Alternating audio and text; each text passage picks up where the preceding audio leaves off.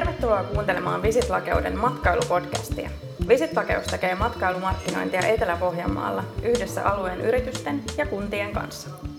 Vaikka maakunnassa on valtavasti hyviä matkailukohteita, alueen matkailuidentiteetti koetaan hieman pirstaleisena. Mitä tarkoittaa lakeus, minne kannattaa mennä ja mitä tehdä? Muun muassa näihin kysymyksiin etsitään vastauksia tällä podcastilla.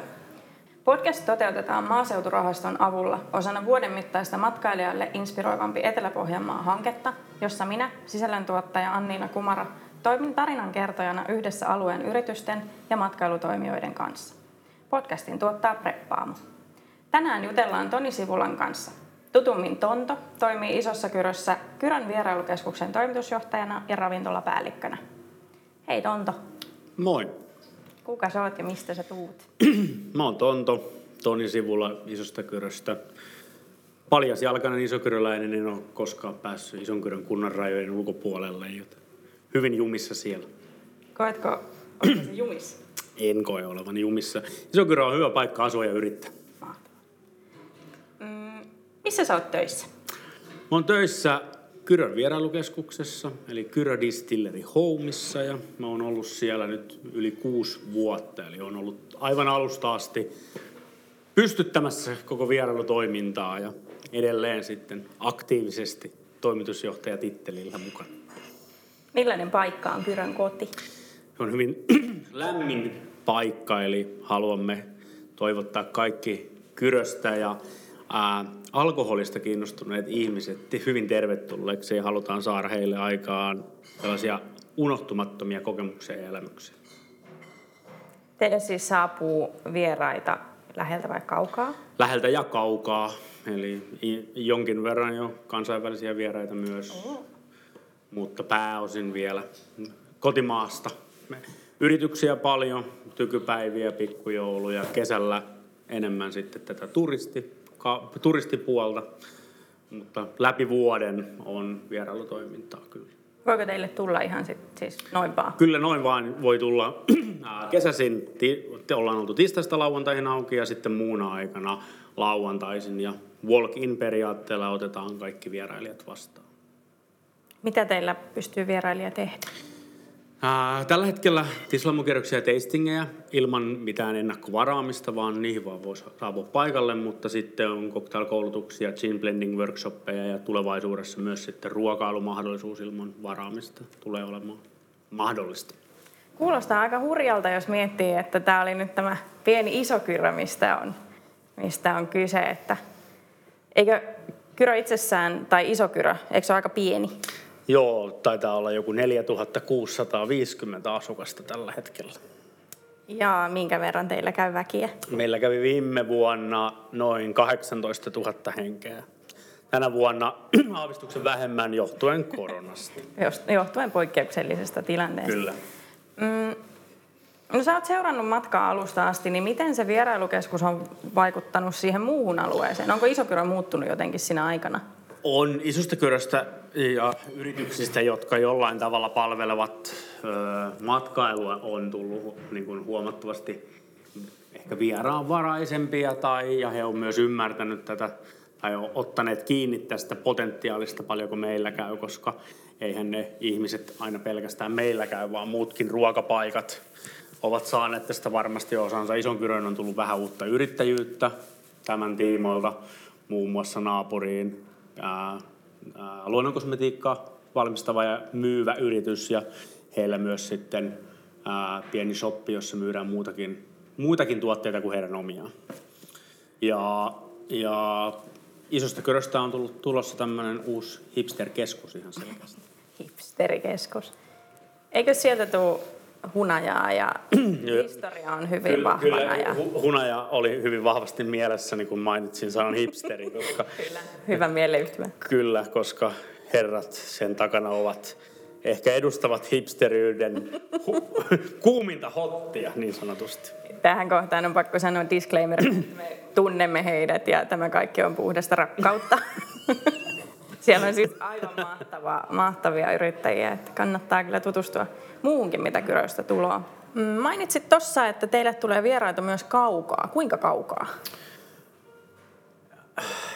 En tiedä, mihinkä voidaan spotata niin sanotusti kauimmainen vieras, mutta siis Aasiasta, on, Aasiasta käy ja viime kesänä jo näkyy äh, saksalaisten autojen rekisterikilpiä, ruotsalaisten näkyminen tai ruotsalaisten rekisterikilpien näkyminen on hyvin yleistä. Yritykset tuo paljon näitä vieraita ympäri maailmaa. Eli meillä on isoja yrityksiä lähellä, joissa käy ihmisiä ympäri maailmaa ja ollaan onnellisessa asemassa, että he käyttää sitten meitä, meitä hyväksi tässä ja tuo heidän vieraitaan meidän vieraiksi myös. Tämähän on ihan mahtavaa myös niiden niin paikallisten muiden yritysten kannalta, että jos miettii, että ehkä siellä lounaalla kuuluu useampaa kieltä kuin Pohjanmaan murretta. Ky- kyllä varmasti. Rikastuttaa koko aluetta ehdottomasti. Miten sitten, kun äh, sulle Isokyrö on selkeästi tosi kansainvälinen paikka, ehkä yllättävänkin kansainvälinen, niin tuleeko itse matkustettua? Liian vähän, ehdottomasti liian vähän. En ole Su- Suomen rajojen ulkopuolella taas käynyt, muista koska viimeksi. Jos nyt saisit lähteä mihin vaan, niin mihin menisit? Australia. Aa, se on ihan hyvä valinta. Kyllä, olen, en tiedä, olen halunnut sinne ehkä, ehkä 15 vuotta Mahtavaa. suurin piirtein. Mutta jos heti pitäisi lähteä, niin toinen paikka olisi tuossa ihan Keski-Euroopassa. Korkeille vuorille ja sukset jalkaan. Ja se on tosiaan tämä lakeus vähän sellaista, että täällä ei tuota vuorimaisemaa hirveästi näy. Mikä on nähtävyys sinänsä, koska sekin on häkellyttävää, että mm. oikeasti on aika tasainen maisema.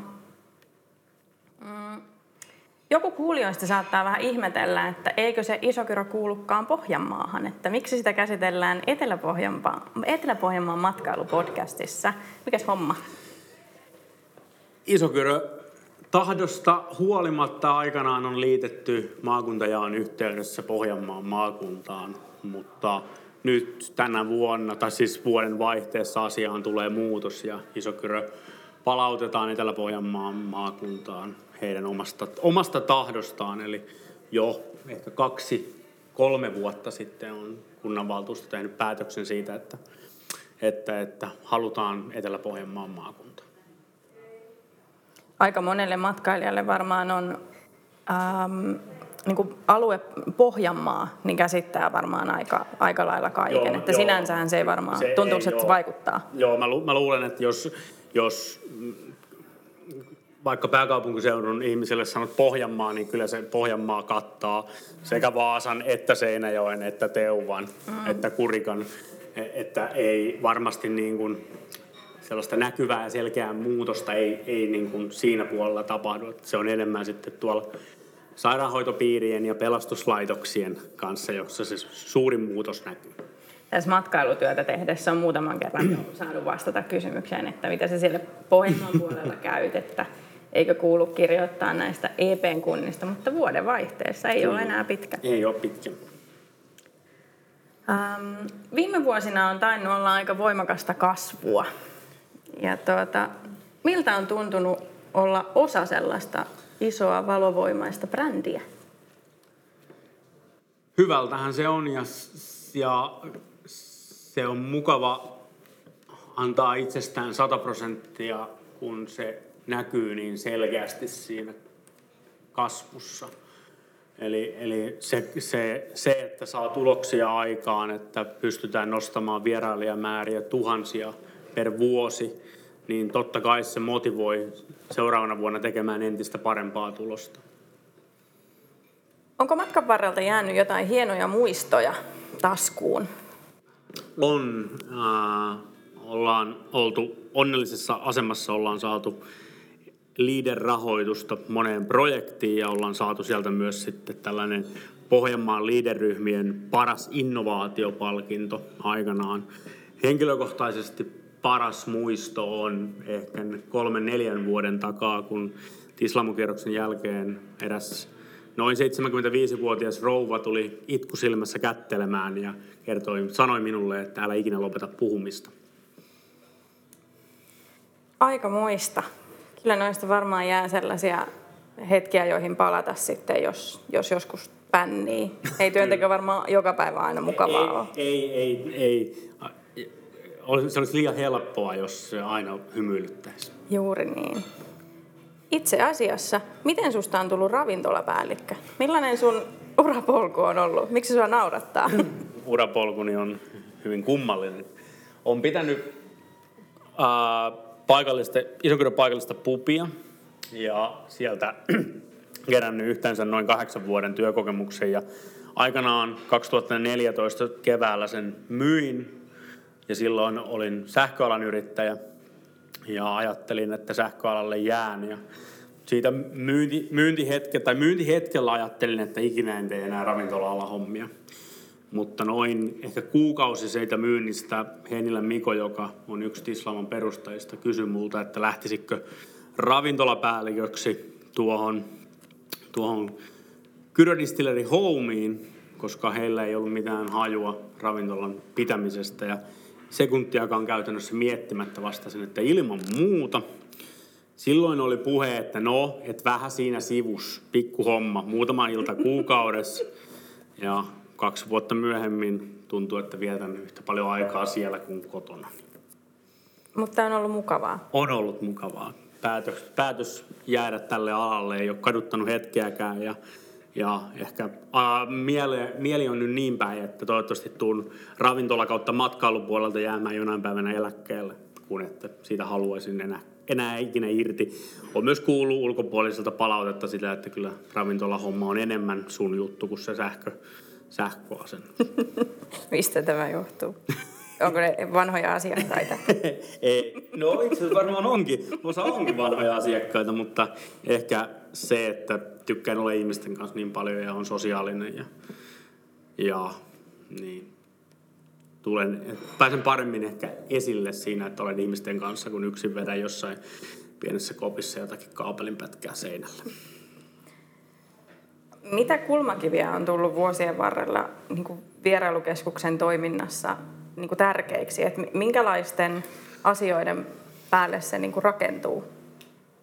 Ehdottomasti sen asiakaslähtöisyyden, asiakaspalvelun ja sen, että, että joka kerta kun sä käyt kierroksella, sä saat niin, niin unohtumattoman elämyksen ja niin, niin hyvää kerrontaa kuin vain me ikinä pystymme. Eli, eli pidetään siitä huoli, että se on aina täydellinen. Millaiset matkailijat teille löytää? Onko ne aina ihan alan harrastajia? Ei, ei, ei missään tapauksessa. Kyrön brändi on itsessään sen verran mielenkiintoinen, että, että ei ole, ei ole niin sanotusti, ei ole ihmistyyppiä, joka vain meillä kävisi, vaan kyllä se on ihan, ihan laidasta laitaan ja ikäryhmää myös katsomatta. Me tuossa edellisessä podcast-jaksossa tuon Koskenkorvan Jaakon kanssa pohdittiin, että mitä on semmoisia niin ideoita, joita kehittää alueen matkailussa. Ja Jaakko heitti sulle terveisten lisäksi kysymyksen. Eli mikä lakeuksilla on se juttu, joka saa lentokone- lentokoneellisen turisteja saapumaan tänne ja viettämään täällä aikaa?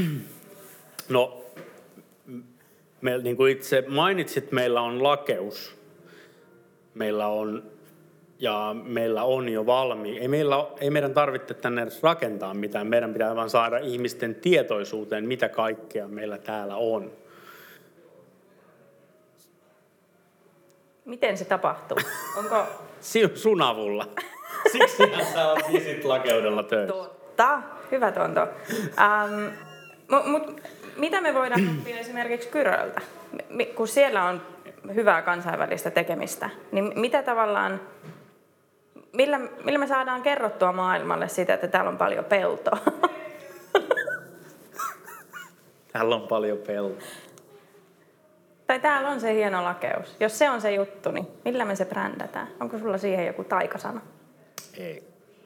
Kovalla työllä. Mm. Ei, ei, ei, ei me sormia napsauttamalla me ei saada tänne Vaasan lentokentälle laskeutumaan lentokoneellista japanilaisia turisteja ja että ne pelmahtaa ympäri Pohjanmaata tai ympäri Etelä-Pohjanmaata.